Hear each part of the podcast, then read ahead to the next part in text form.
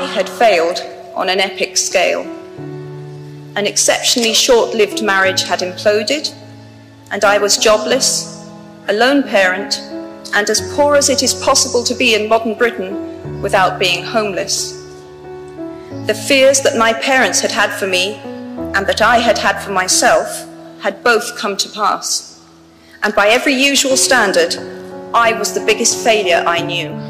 I had no idea then how far the tunnel extended, and for a long time, any light at the end of it was a hope rather than a reality.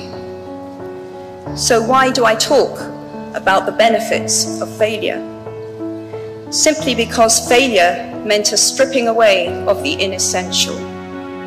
I stopped pretending to myself that I was anything other than what I was, and began to direct all my energy into finishing the only work that mattered to me. Had I really succeeded at anything else, I might never have found the determination to succeed in the one arena where I believed I truly belonged. I was set free, because my greatest fear had been realized, and I was still alive, and I still had a daughter whom I adored, and I had an old typewriter and a big idea. And so rock bottom became the solid foundation on which I rebuilt my life. You might never fail on the scale I did, but some failure in life is inevitable.